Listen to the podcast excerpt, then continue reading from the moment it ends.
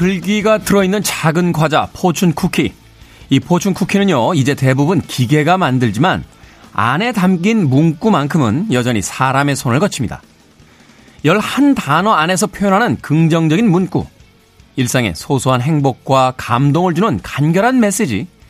이것이 포춘 쿠키 작가들에게 주어지는 과제죠. 떨리는 마음으로 열어보는 새해. 누군가에게 나의 말 한마디가 행복의 시작이 된다면 어떨까요?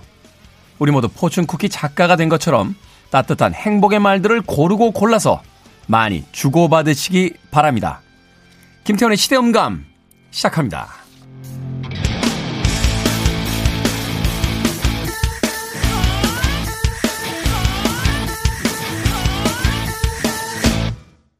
그래도 주말은 온다. 그래도 새해는 온다. 시대를 읽는 음악 감상의 시대음감 김태훈입니다. 자, 1월 1일 2022년 새해가 밝았습니다. 새해 복 많이 받으시길 바라겠습니다. 우리가 중국 음식점 가면 행운의 과자인 포춘 쿠키를 만날 때가 있죠. 그 과자 속에 행운이 담겨져 있는 어떤 메시지가 아, 들어있곤 합니다. 그 기원에 대해서는 뭐 여러 가지 이야기가 있더라고요. 1918년 로스앤젤레스에서 미국계 중국인이 만들었다 하는 이야기부터요. 뭐 14세기 초에 아, 중국이 몽골에게 점령당했던 그 원나라 시절에 뭐 월병 속에 8월 보름 봉기라는 쪽지를 넣어서 퍼뜨렸다. 그것이 바로 포춘 쿠키의 기원이다 하는 이야기가 담겨 있다라고 합니다.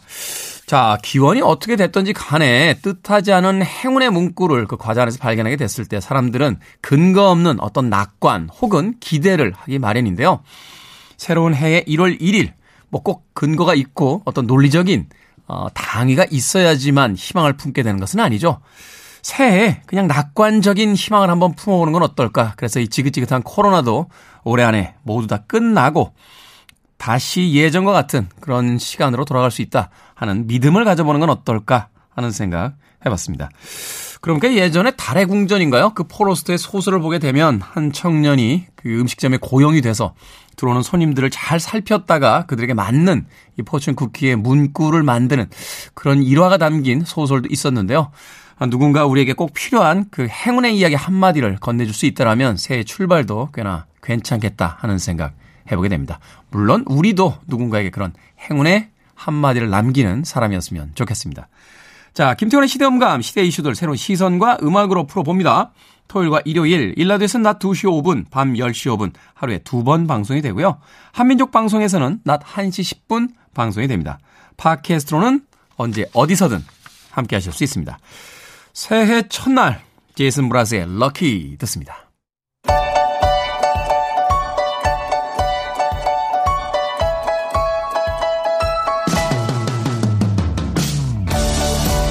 우리 시대의 좋은 뉴스와 나쁜 뉴스, 뉴스 good and bad. KBS 대외협력부의 오규정 기자, 산업과학부의 정세배 기자 나오셨습니다. 안녕하세요. 안녕하세요. 새해 복 많이 받으세요. 아, 네. 1월 1일이군요. 네, 오규정 기자 근데 대외협력부로 갔어요? 네, 제가 이번에 인사이동이 있어가지고요. 네.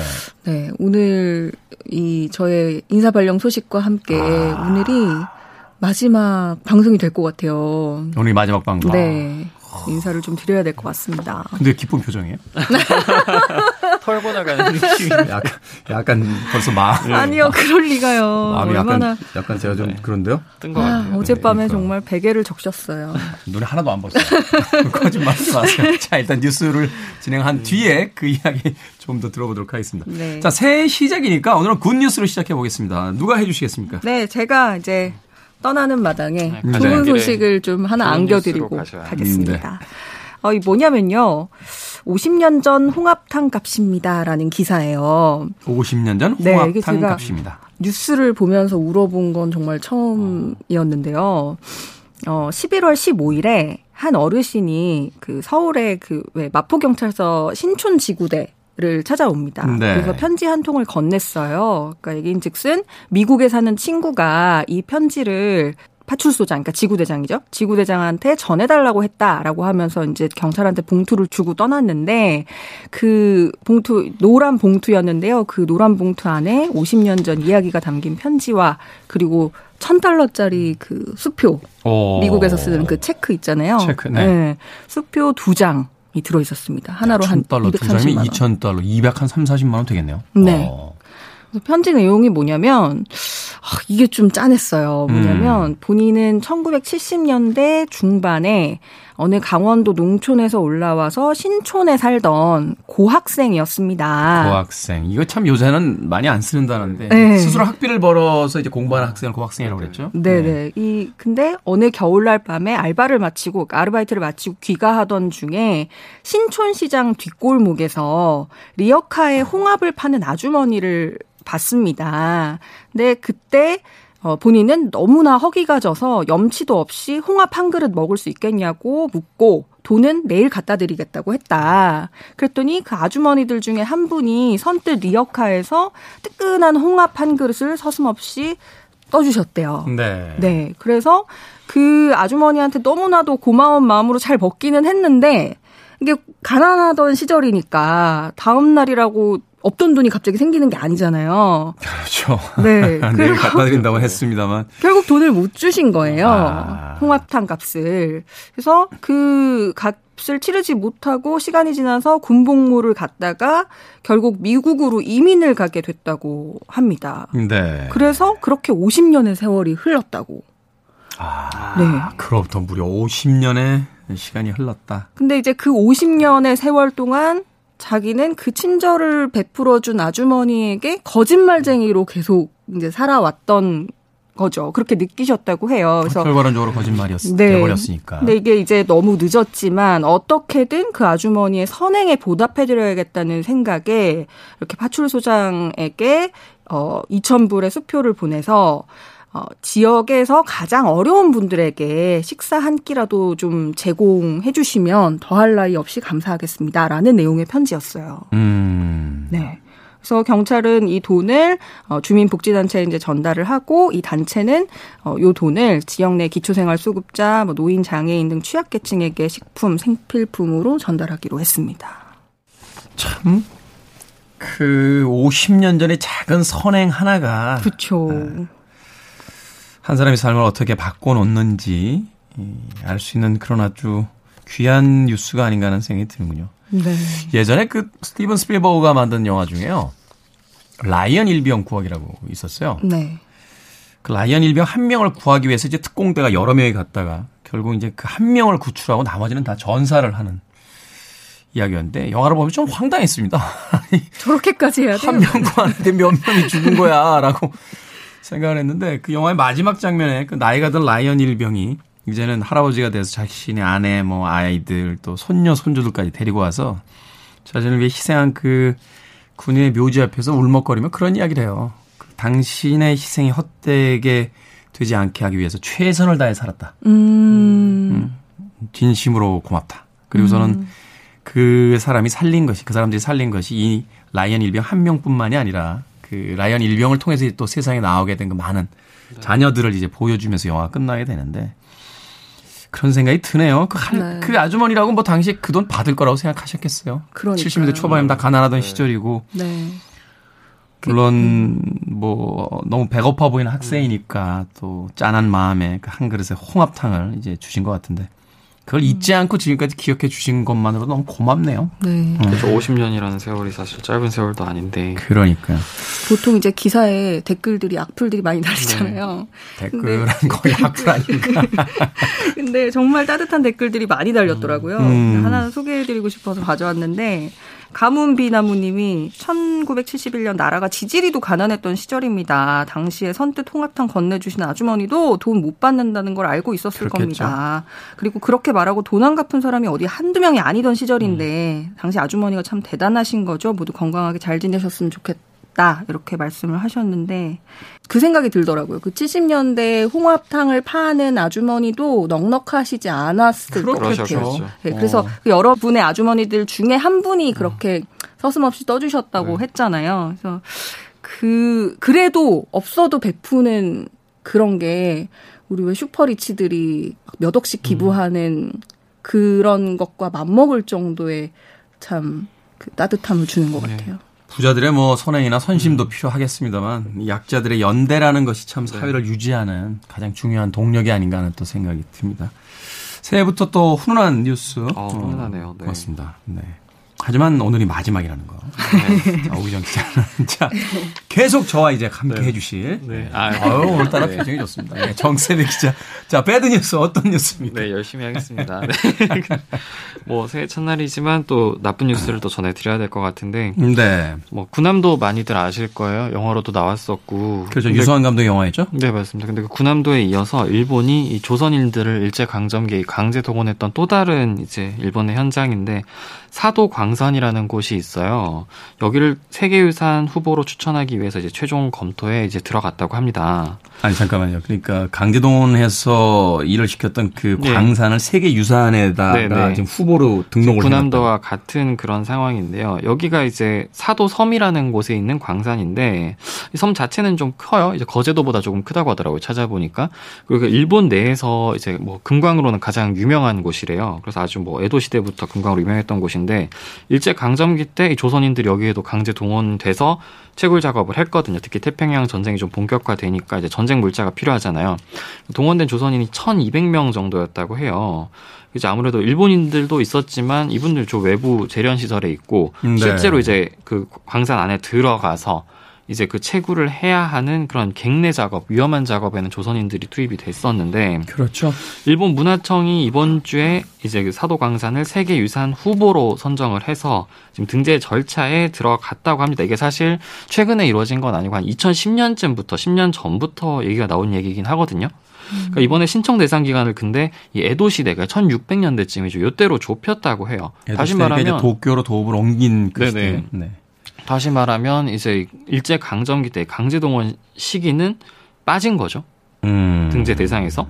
그럼 이제 또다시 뭐 군함도에 이어서 강제동원 역사를 이렇게 누락하려 하는 게 아니냐 뭐 이런 비판이 제기되는 겁니다. 일본이 한 번 그 유네스코로부터 경고 조치 받지 않았습니까? 받았었죠. 그- 군함도가 이제 세계유산으로 등록이 됐었는데 원래 그 조건에 그런 일제 강점기 때 이렇게 이제 조선인들을 동원하고 이랬던 역사를 제대로 알리는 전제 하에서 이게 등재가 됐던 건데 그렇죠. 그 부분을 제대로 지키지 않아 가지고 당시에 유네스코로부터 좀 이례적으로 경고를 받았어요. 그 경고를 소식도 여러 번 저희가. 전해드렸었어요. 맞아요. 네. 아니 그 경고만 받으면 끝입니까? 이거 그럼 유네스코에서 세계문화유산에서 빼야 되는 거 아닙니까?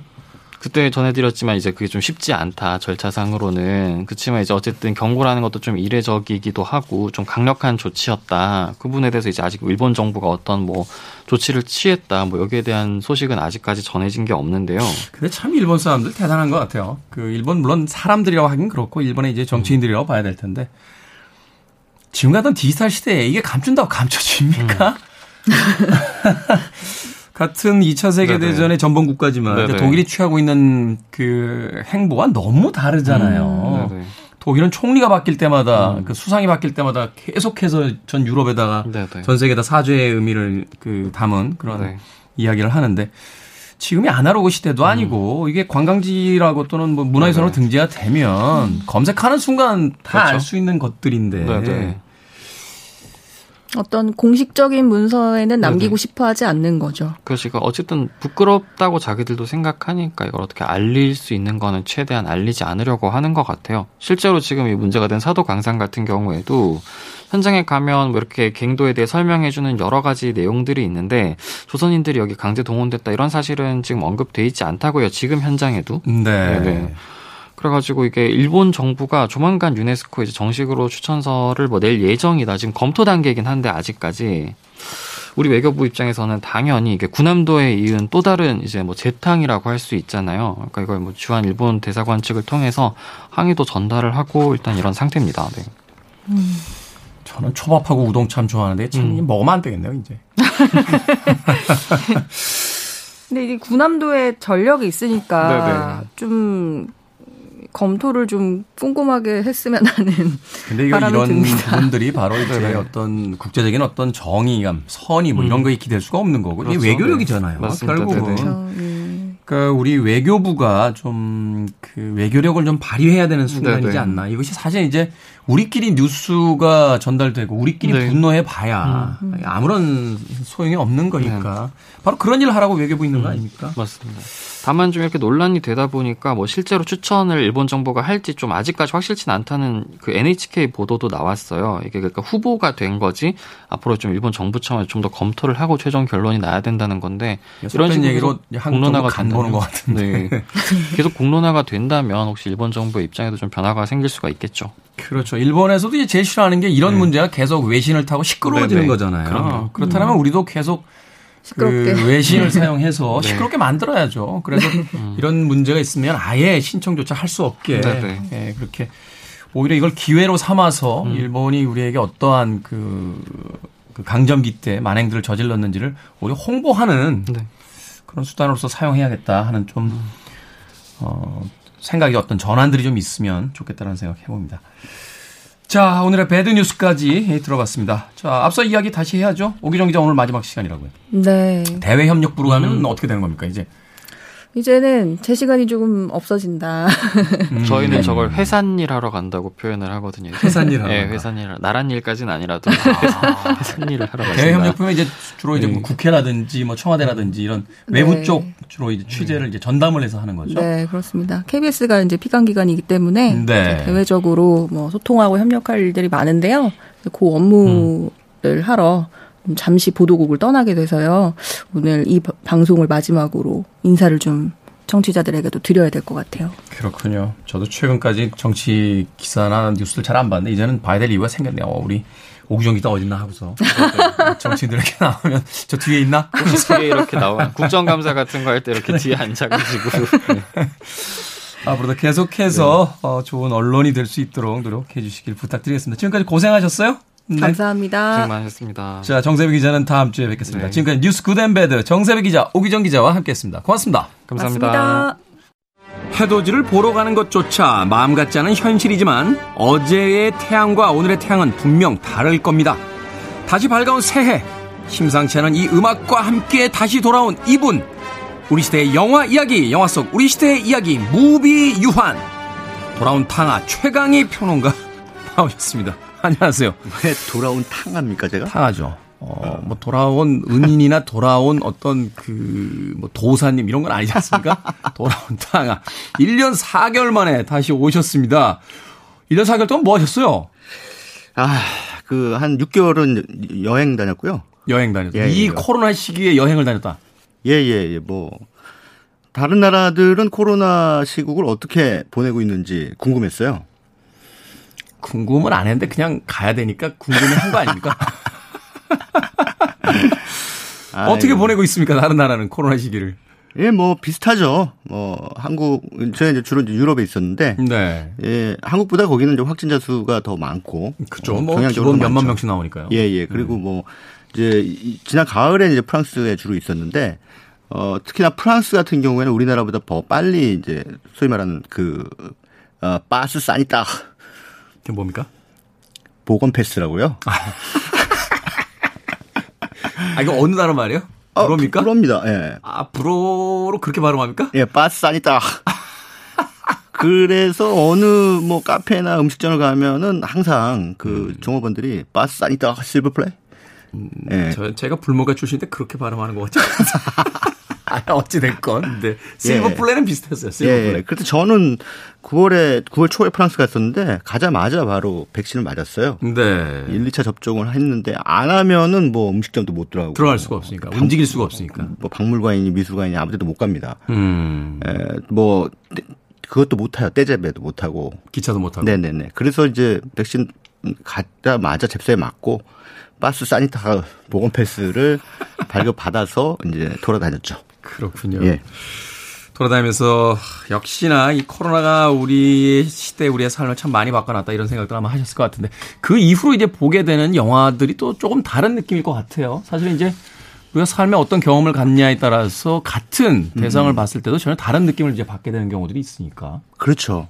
예, 아무래도 이제 거리두기 이런 것들 때문에 뭐 뭐 우리나라뿐만 아니라 그 유럽도 제가 이제 주로 가 있었던 유럽도 영화관이나 뭐 이런데 그 관객들이 별로 없어요. 음. 그래서 이제 OTT 중심으로 어뭐 넷플릭스 어, 네. 어, 위주로 이제 영화들을 보다 보니까 되게 이제 우리로서는 예상치 못한 현상들이 벌어졌죠. 뭐 잘 아시는 오징어 게임 현상이라든가. 그렇죠. 어 진짜 그 프랑스에 있을 때 정말 난리도 아니었어요. 달고나를 그렇게 만들어 달라 그러는데 예, 그래서 실제로 제가 그 프랑스에 계신 한인이 그 네.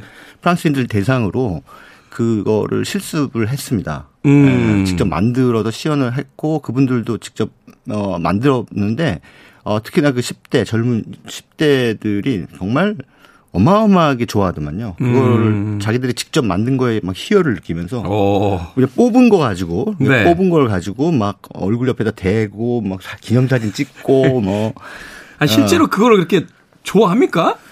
굉장히 신기해 하더라고요. 그리고 이제 거기도 그 딱지 나오지 않습니까? 딱지치기. 딱지치기 나오죠. 예. 그거를 딱지를요. 그 우리 어렸을 때 가지고 놀던 딱지를 접어 가지고요. 두 개에 8유로. 예? 그걸 동네 구멍가게에서 팔고 있어요. 그 예전에 그 철진한 저 달력 뜯어가지고 만들던 네, 네, 거잖아요. 네. 아니면은 저 잡지 뒷장 뜯어가지고 예, 만들고. 그래서 재밌는 거는 그 오징어 게임 특수를 톡톡히 그 상술로 활용하고 있는 거는 한국인들이 아니라 네. 중국인들입니다. 중국인들? 예, 예. 중국인들 되게 중국 상점이 많, 많거든요. 네. 그러니까 중국 상점 가 보면은 그 오징어 게임에 나오는 어떤 그런 것들 다 상품화 해가지고 팔고 있어요. 그래서 야, 이거 뭐 제주는 누가 부리고 뭐 이를 한다고. 야, 중국인들이 참 이런 부분에선 발, 발 빠르는구나 이런 생각이 음, 들었어요. 그렇군요. 네, 네. 세상이 그렇게 변해가고 있는 것 같습니다. 자, 떠날 때와는 좀 다른 또 생각으로 돌아오셨으니까 오늘부터 또 이 무비 유한 아, 재미있는 영화 이야기 또 들려주시길 부탁드리겠습니다. 오늘 어떤 주제로 어떤 영화들 만나볼까? 예, 오늘 저 새해 첫날이잖아요. 네. 네. 2022년 새해 첫날이니까 어, 새해 첫날 할 수 있는 가장 상투적인 주제. 상투적인 주제. 누구나 생각해낼 수 있는 주제를 음. 한번 에, 생각해봤습니다. 누구나 생각할 수 있는데 왜 이걸 하는 겁니까? 그냥 뭐 신선한 주제가 안 떠오르더라고요. 그래서 그냥 상투적으로 가자. 깊게 고민 안 했다. 깊이 고민을 못했습니다. 죄송합니다. 아, 1년 4개월 만에 돌아왔지만 그냥 네. 일단 부담 없이 올라온다 타석에. 제가 자영업자 아닙니까? 또 술, 술 장사를 하다 보니까 네. 매일매일 그 술 파느라고 정신이 없어서 아이템에 대해서 이렇게 깊이 고민할 그런 시간이 없었어요. 그래서 아 쉽게 가자. 쉽게 가자. 아, 쉽게 가자. 이렇게. 맞아요. 연초인데 어렵게 가는 거 아니죠. 쉽게 네. 갑시다. 쉽게. 어떤 주제? 그래서 이제 새 출발. 새 출발. 네. 야 너무 쉽게 갔다. 아니 뭐 새해 첫날이니까 아무래도 네. 기분들도 남다르실 테고. 이거는 전 세계 라디오 방송 한 9,700개 정도에서 나오고 있는 주제가 아닐까 하는 생각이 음, 드는데요. 음, 음, 음. 어, 새 출발. 네, 자, 네, 뭐 네. 주제는 그렇다 하더라도 이제 가져온 내용물이 뭐냐에 따라서 달라지는 거니까. 예, 예, 어떤 예. 영화들부터 소개를 해 주십니까? 그래서 이제 새 출발이라고 하는 주제에 맞는 영화가 뭐가 있을까 이렇게 이제 생각을 해 봤는데 제일 첫 번째로 소개해 드릴 영화는 이제 우리나라 영화예요. 2019년에 나온 영화인데 2019년. 예, 그 윤여정 씨가 이제 지난해 그 이제 미나리라는 영화로 굉장히 아카데미 여우주연상 예, 예, 스포트라이트를 받지 않았습니까? 네. 그래서 윤여정 씨가 엄청나게 그 인기를 끄니까 넷플릭스가 잽싸게 이제 이 영화를 올렸더라고요. 그 찬실이는 복도 많지. 아, 찬실이는 복도 많지. 이 영화 굉장히 그 개봉 당시 화제가 됐었는데요. 재밌다고. 예, 예. 어. 예, 예. 그, 근데 뭐, 흥행 성적 그렇게 좋지는 않았어요. 사실 이제 독립 영화에 가까운 영화라. 예, 예, 네. 맞습니다. 그런데 이제 윤여정 씨 특수에 힘입어 다시 한번 지난해 주목을 받았던 그런 영화입니다. 음. 이 찬실이는 복도 만치라고 하는 영화의 그 내용을 간략하게 소개를 해드리면, 아, 이 영화 주인공은 찬실이, 예, 그 영화 프로듀서예요. 영화 프로듀서. 예, 영화는 이제 감독이 있고 또 영화 전 전반을 총괄하는 프로듀서가 따, 따로 있죠. 그렇죠. 일종의 뭐 코디네이터일 수도 예, 있고 예, 예, 또 예. 제작 전체를 이제 지휘하는 인물일 수도 있고. 네, 그렇습니다. 근데 뭐 프로젝트에 따라서 감독과 프로듀서가 이렇게 조합이 되는 새롭게 조합이 되는 경우도 있지만 네. 보통 일반적으로 이렇게 두 두 사람이 마치 커플처럼 파트너처럼 음, 음. 이게 뭐 몇 개 작품을 계속 가는 그런 그 경향도 많습니다. 그래서 이 영화의 그 찬실이도 영화 프로듀서로서 자신과 에, 어떤 영화적 동지 관계였던 감독이 있었는데 이 양반이 갑자기 돌아가 버 돌아가 버리시죠. 아 자신이 이제 같이 네. 어떤 동업적 관계에 있던 감독인데 예, 예, 세상을 예. 떠난다. 세상을 떠났어요. 그러니까 이제 조금 약간 뭐랄까. 저 1년 4개월 정도에서 한 6개월 외국 갔다 오실 때 한국말이 조금 어눌해지신 것 같은데. 아, 좀 까먹었어 요. 버스 싸니까 버스 다니다 보니까 예, 예. 아, 조금 좀 분발해 주시기 아, 예, 예, 예, 부탁드립니다. 네. 저 언어 이 능력이 좀 떨어진 것 같아요. 네. 자, 아무튼 그래서 이 감독이 갑자기 이제 돌아가시니까 할 일이 없어졌어요. 음. 프로듀서 입장에서 감독이 없으니까. 네, 감독이 없는데. 어. 그러니까는 갈 데도 없고 뭐 새로 시작되는 영화 프로젝트도 없고 그야말로 낙동강 오리알이 된 겁니다. 아. 예. 그래서 깊은 좌절감에 빠지죠. 네. 그런데 이제 이 사람 주변에 뭐 여러 가지 다양한 인물들이 이제 있어요. 그 가운데 한 명이 윤여정 씨인데 그 찬실이가 예, 새들어 사는 집에 이제 어르신이죠. 음. 근데 이, 어- 이 윤여정 씨는 문맹으로 여기서 설정이 되어 있습니다. 문맥 글을 예, 못 예, 읽는다. 글을 못 읽으세요. 근데 이제 하루하루 이제 한글을 공부를 하세요. 한글을 공부하는 가운데 조금씩 조금씩 이제 이 글 쓰는 거를 익혀 나가는 거죠. 음. 이게 이제 찬실이라고 하는 영화 프로 주 여주인공의 에, 절망적인 이 처지하고 이렇게 대조를 이루면서 음. 사는 방법에 대한 어떤 어떤 어떻게 살다 보면 좌절에 빠질 때가 많잖아요. 그렇죠. 이제 그랬을 때 어떻게 다시 희망을 회복할 것인가라고 하는 영감을 이제 찬실이한테 주게 됩니다. 이분의 사는 삶이. 아, 이게 멘토와 멘티에 대한 어떤 이야기를 하고 있는 거군요. 예, 그렇습니다. 그럼 어떻게 보면은 굉장히 뭐 많은 걸 배우신 분이나 그런 분은 아니잖, 아니잖아요. 그냥 그렇죠. 동네 할머니예요. 동네 할머니인데 많이 배우신 분들은 최근에 보니까 세상을 많이 망가뜨리시는 것 같아요. 오히려 세상을 구원하고 있는 사람들은 많이 안 배우신 분들이 같다는 예, 생각도 예. 하게 되고. 근데 여기서 되게 인상적인 대사가 있는데 할머니는 뭘 하고 싶으세요? 이렇게 물어보니까 이제 윤여정 씨가 그런 대답을 합니다. 나는 뭘 하고 싶거나 그런 게 없어. 음. 그냥 오늘 하루 하고 싶은 걸 해. 이런 말을 합니다. 현자의 대답 같은 예, 예. 이야기네요. 그 얘기를 들, 들으면서 시 한 수를 딱 적는데 그 시가 사람도 꽃처럼 돌아오면 좋겠습니다. 라는 시를 딱쓴 거예요. 이, 매해 계절이 돌아올 때 꽃이 피듯이. 예. 정말 영화라고 하는 예술은 어떻게 보면 좀 거창하잖아요. 찬실의 입장에서는 그 거창한 예술을 이어나갈 희망을 완전히 잃었을 때 음. 그냥 어 서툴게 배운 한글로 쓴 할머니 시가 너무 아름다운 거예요. 야, 그 문장 네. 참 아름답네요. 사람도 꽃처럼 다시 돌아왔으면 네, 좋겠습니다. 네, 네. 그걸 보고 이제 찬실이가 그냥 펑펑 웁니다. 음. 네. 감동을 받은 거죠. 네. 음, 그래서 제가 이 영화를 새 출발이라는 주제로 여러분들께 소개를 해드리는 이유는 뭐냐면 뭐 코로나 시국이나 이런 것들 때문에 정말 많은 분들이 힘들어 하시잖아요. 그렇죠. 특히 지난해, 지지난해 2년 동안 너무나 많은 그 힘듦과 좌절과 고난을 통과해 오신 분들이 많고 소상공인들, 자영업자들, 또 네, 의료진들, 또 거기다가 가족을 잃은 사람들도 있고요. 네, 네, 네. 에, 그렇기 때문에 에, 이제 그런 분들에게 조금 어떻게 보면 용기를 줄 수 있는 영화가 아닐까. 음. 이 영화가. 근데 힘내라라고 그 아주 좌절에 빠진 그 분들에게 힘을 내세요. 라고 말하는 영화가 저는 좋은 영화라고 생각합니다.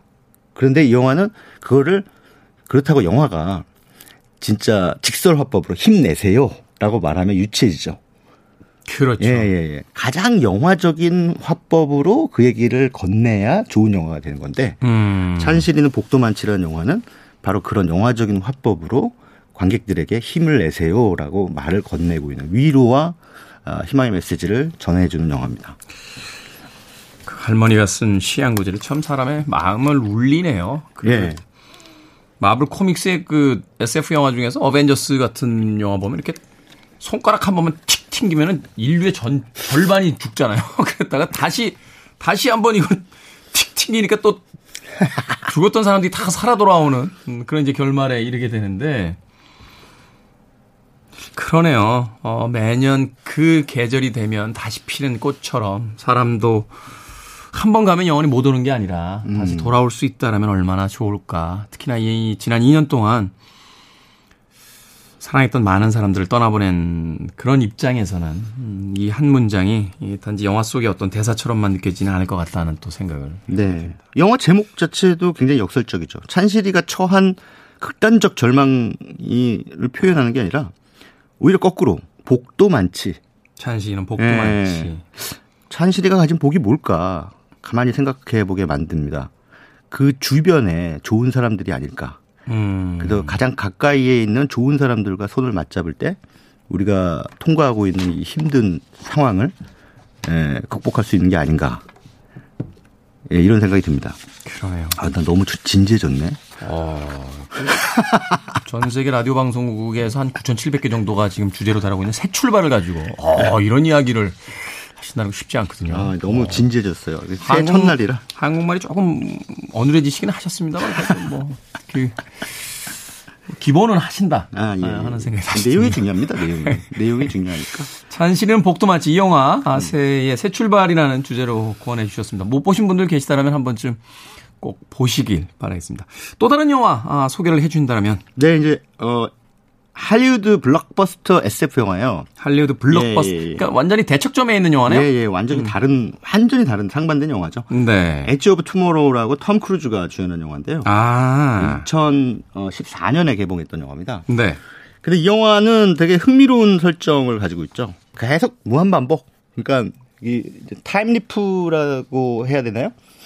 이 외계인의 침공에 맞서서 싸우는데 네. 어떤 전투 현장에서 이제 톰 크루즈가 죽어요.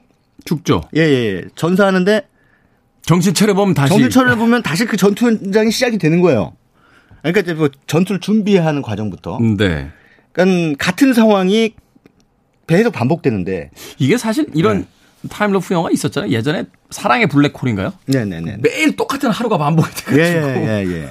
근데 이거는 이제 자고 일어나면 반복되는 그런 설정이 아니라 네. 죽으면. 죽으면. 아. 예, 예. 죽으면 뭐 편히 쉬지도 못하고 그냥 또 다시, 다시 그 상황으로, 이 전투 상황으로 다시 돌아가서 네. 처음부터 다시 이 반복되는 이, 이 상황들을 이제 겪어 나가야 됩니다. 그러면 자기는 알죠. 이미 죽었기 때문에. 한 번 경험했기 때문에 예, 총알이 예. 어디서 날라오는지. 어디서 총알이 날아오고 어 어떤 상황에서 자기가 그런 위험 상황에 처하게 되는지를 음, 음. 겪어봤기 때문에 알잖아요. 그렇죠. 아는데 또 좀 피해 보려고 하는데 또 똑같은 상황이 돼버리는 거예요.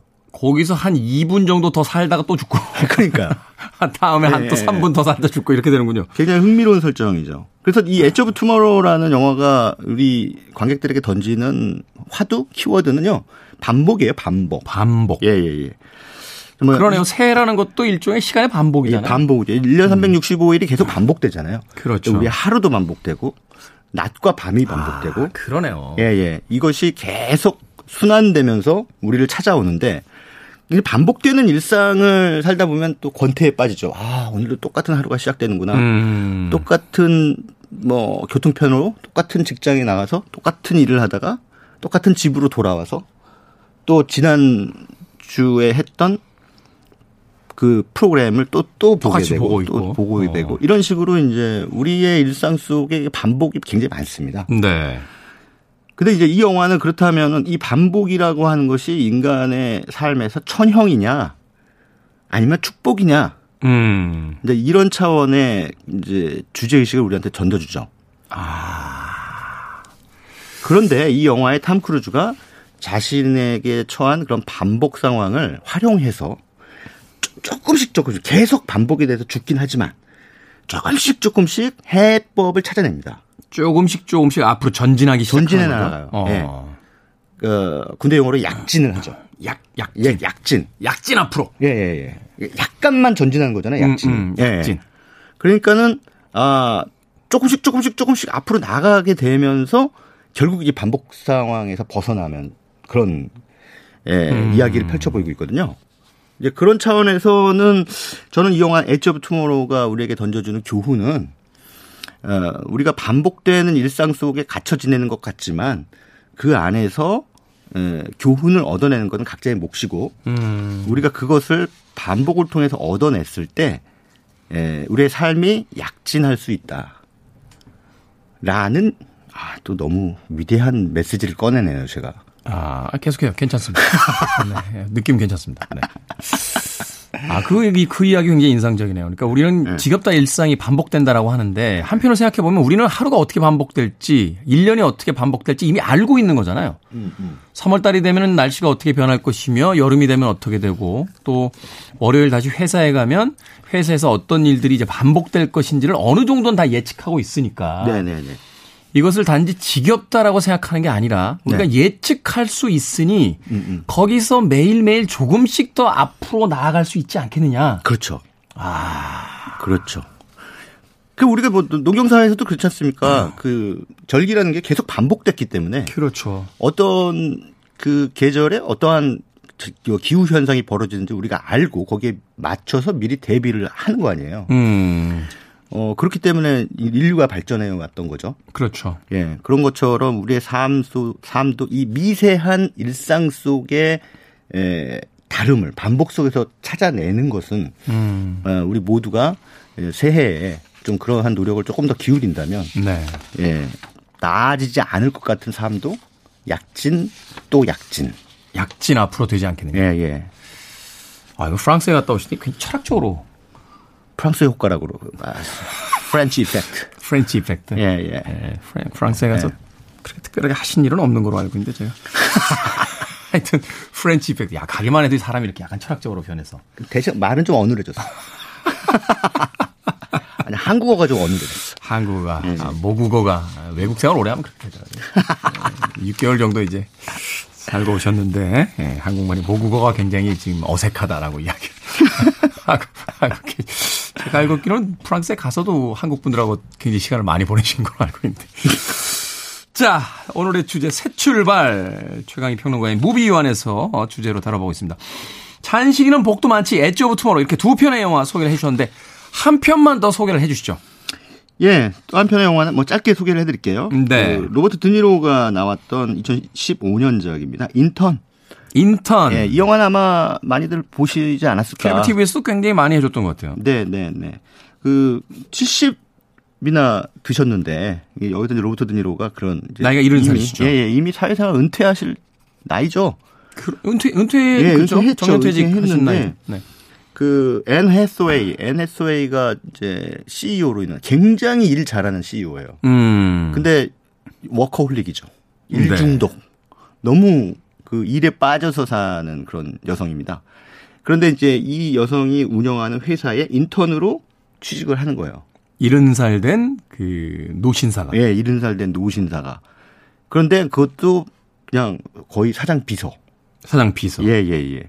처음에는 그냥 일반적인 일을 맡겼는데 너무 그 일을 잘하니까. 있고 예, 그러다 보니까 자신의 어떤 연륜을 이용해서 일들을 착착착착 풀어 나가니까 어, 저분 믿을 만 하다 해 가지고 이제 거의 사장 비서로 이제 특급 채용을 해 버리죠. 음. 그래서 이제 같이 있는데 에, 많은 부분을 도와줘요. 근데 하지만 역시나 이 세대 차가 너무 크고 에, 그런 것들 때문에 이제 갈등이 빚어진 그런 상황들을 이제 보여주고는 있는데 네. 아무튼 이 그러면서 이제 이 알콩 알콩달콩이라는 표현은 좀 그렇다. 이 알콩달콩. 티격 태격하는 가운데 알콩달콩은 로맨틱. 네, 로맨스고. 둘이 연애를 하는 건 아니잖아요. 아 이렇게 한국어가 안 되지. 티격태격. 뭐, 티격태격. 예, 예, 티격태격 하면서 같은 목표 지점을 향해서 둘이 협조, 협력해 나가는 전형적인 이제 직장 휴먼 드라마입니다. 음. 어, 이 상황이 되게 흥미롭네요. 그러니까 나이가 네. 많은 사람이 인턴이고 예, 나이가 예. 어린 사람이 이제 사장이다. 예, 예, 예. 거래처 가면 오해하는 거 아닙니까? 그럴 수도 있죠. 그럴 수 있죠. 예, 그럴 수도 네. 있죠. 근데 여러 면에서 뭐 굉장히 재미있는 그런 설정으로 또 게다가 뭐 배우가 로버트 드니로에다가 앤 해서웨이니까 뭐, 헐리우드에서 연기 잘하는 예, 그 예, 신구 예. 세대들이죠. 네. 그냥 영화 보는 재미가 아주 그것만으로도 음. 어, 아주 큰 그런 영화인데 제가 굳이 이제 새 출발이라는 주제로 이 영화를 꺼낸 이유는 이 영화 속에 그런 대사가 나옵니다. 그 면접을 보다가 로버트 니로가 뮤지션에게는 은퇴가 없습니다. 어, 그렇죠. 예, 예. 어, 롤링스톤스의 믹 제거 아저씨는 올해 이제 찰리 와츠라고 드러머가 사망을 했는데 계속 네. 투어 돌고 계시더라고요, 지금. 예, 네. 예. ACDC는 아직도 활동하고 있잖아요. 그러니까요. 그, 그러면서 그런 말을 추가하죠. 어, 로버트 드니로가. 내 안에는 아직 음악이 흐르고 있습니다. 음. 뮤지션에게는 은퇴가 없죠. 그러네요. 이제 이런 얘기를 하는데 굉장히 큰 울림을 주는 대사라는 생각이 들었어요. 음. 어, 뭔가 이건 이, 이 얘기를 굳이 여기 또 새해 첫날 꺼내는 이유는 어, 하는 일 고되고 지치고 그만두고 싶은 예, 그런 분들도 많으실 테고 또 요즘에 예, 또 은퇴하시는 분들도 있으실 텐데 네. 어, 본의 아니게. 예, 본의 네. 아니게. 하지만 은퇴라는 건 죽을 때까지 없다. 그래요. 예. 사실 이제 우리가 은퇴라는 표현을 흔히들 쓰는데 그게 예, 이제 예. 쉽게 얘기해서 이 직장에서 나오는 거잖아요, 그냥. 자기가 그죠? 다니던. 예, 예, 예. 그 사실은 퇴사라는 단어로서 사용을 해도 되고 은퇴라는 것은 인생에 은퇴가 어디 있습니까? 맞아요. 죽을 때까지 살아가는 거지. 맞아요. 예. 살아가야 돼요. 예. 음. 그래서 이제 그런 차원에서 이 인턴이라는 영화도 우리가 살아갈 힘을 어, 어떻게 얻을 것인가에 대한 또 실마리를 안겨주는 영화다 이런 생각이 듭니다. 네. 그러면서 또 한편으로 이제 그 의욕이 넘치지만 경험이 적은 젊은 세대와 아, 이미 그 시간을 이제 살아서 은퇴의 시기가 됐지만 풍부한 경험을 가지고 있는 이제 노장 세대들이 어떻게 서로 연대하고 화합하는가 네. 이런 이야기도 영화가 들려주고 있지 않을까 하는 생각 해보게 되는군요. 확실히 이제 나이가 좀 이제 드시는 것 같아요. 어, 1년 4개월 만에 돌아오셨는데 예전에 이런 영화 잘 안 가져오셨거든요. 자, 예전에 어떤 영화 가져왔습니까, 제가? 음, 사악하고 이렇게 극렬하고 뭐 이런 영화 주로 가져오셨는데 이제 굉장히 따스한 영화. 그리고 이제 주인공이 이제 은퇴를 한다거나 이제 나이가 좀 있다거나 이런 분들의 또 영화. 가져오네요. 아, 그 좀 뭐랄까요? 이렇게 너무 예전에는 좀 이렇게 뻔한 영화들 싫어했거든요. 음. 아, 저 뻔하네. 뭐 이렇게 돼가지고 저렇게 돼가지고 뭐 가겠지 저거 뭐. 우리가 이미 결론 다 예상할 수 있는 거 아니야. 예. 저기, 저기서 할머니가 또 뭐 감동적인 얘기 할머니 하대 하겠지. 뭐 예, 이런, 이런 거. 예. 예전에는 그 그러니까 제가 좀 이렇게 평론가들 가운데도 영화 평론가들 가운데서도 좀 이거 영화를 좀 이렇게 까칠하게 보기로 유명했는데 네. 이 나이가 한두 살 먹어가니까 관대해져요. 아, 관대해집니까? 네, 관대해져요. 아. 아, 뭐 이 정도면 잘 만들었네. 음, 음. 음, 좋은 메시지야. 음. 어, 약간 상투적인데 그게 웬- 웬만하면 좀 좋은 면을 뭐 보려고. 좋은 면을 보려고. 예, 예. 그런 습성이 좀 늘어나는 것 같아요. 아트 가펑크의 노래 중에서 Always Look on the Bright Side of Life라고 어, 인생에 언제나 밝은 면만 봅시다 뭐 이런 노래가 있는데 음, 음, 음. 야 정말 돌아온 탕화가 많네요. 어, 예전에 정말 까칠하셨거든요. 어, 까칠의 어떤 최고봉이라고 볼 수 있죠. 제가 뭐 사담이기 때문에 이렇게 깊게는 안 하겠습니다만 제가 이제 사적으로는 최강희 평론가 친구인데 예, 최강희 평론가랑 친구라는 이유만으로 저 절교당한 분들이 꽤 있어요. 최강희 씨랑 친구라고 아 최강희 씨의 친구하고도 안 논다 해가지고 이제 예, 절교당한 분들이 몇 분 있는데 아, 그리고 제가 또 기획에 참여를 한 영화들이 몇 편 있는데 거기에 최광이라는 이름 석자를 넣으면은 많은 부작용이 생긴다. 그래서 크레딧에서 빼겠다. 그래서 저는 영화에 한 서너 편 참여했는데 이름이 없어요. 제 이름이 거기에. 예. 이거 제 잘못입니까? 세상이 잘못된 겁니까? 그걸 지금부터 알아보도록 하겠습니다. 이게 과연 최강의 평론가의 잘못인지 세상의 잘못인지 이제부터 알아보도록 하겠습니다. 자, 1년 4개월 만에 다시 영화 코너로 돌아온 최광희 평론가의 무비 유환. 오늘은 찬실이는 복도 많지. 그리고 엣지 오브 투모로우, 인턴이라는 세 편의 영화를 통해서 새해의 새 출발이라는 주제로 이야기 나눠봤습니다. 내일도 또 새로운 영화 아, 소개를 부탁드리겠습니다. 네. 고맙습니다. 알겠습니다. 고맙습니다. 자, 저도 인사드립니다. 아, 오늘 앞서서 이야기했을 때 잠깐 나왔던 팀이었죠. 롤링스톤스의 음악 준비했습니다. 아, 새로 시작하는 의미로 Start Me Up 이란 곡 오늘 끝곡으로 들려드립니다. 지금까지 시대음감의 김태훈이었습니다. 고맙습니다.